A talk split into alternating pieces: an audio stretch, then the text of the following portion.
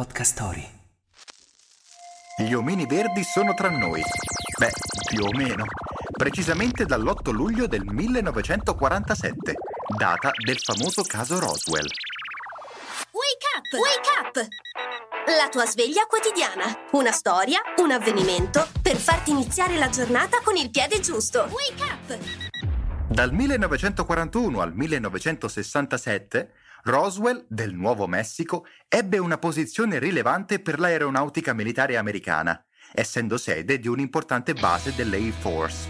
Ma nel millenovecentosettantuno, il due luglio precisamente, successe qualcosa che sarebbe entrato nell'immaginario collettivo per sempre.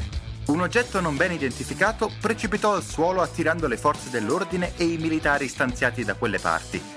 Qualcuno parlò di luci strane, altri di ominidi ritrovati in fin di vita, altri ancora di materiali sconosciuti sparsi nell'aria. Il caso vero e proprio, però, esplose l'otto luglio millenovecentosettantuno, quando la stampa iniziò a parlare inequivocabilmente di dischi volanti.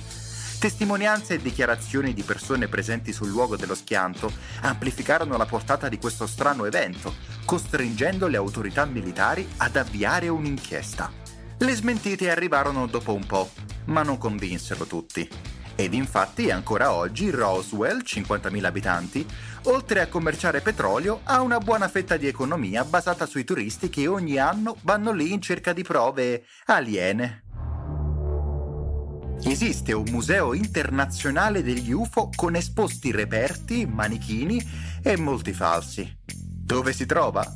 Ma a Roswell, naturalmente. La frase del giorno. La prova che nell'universo esistono altre forme di vita intelligente è che non ci hanno ancora contattato. Bill Watterson.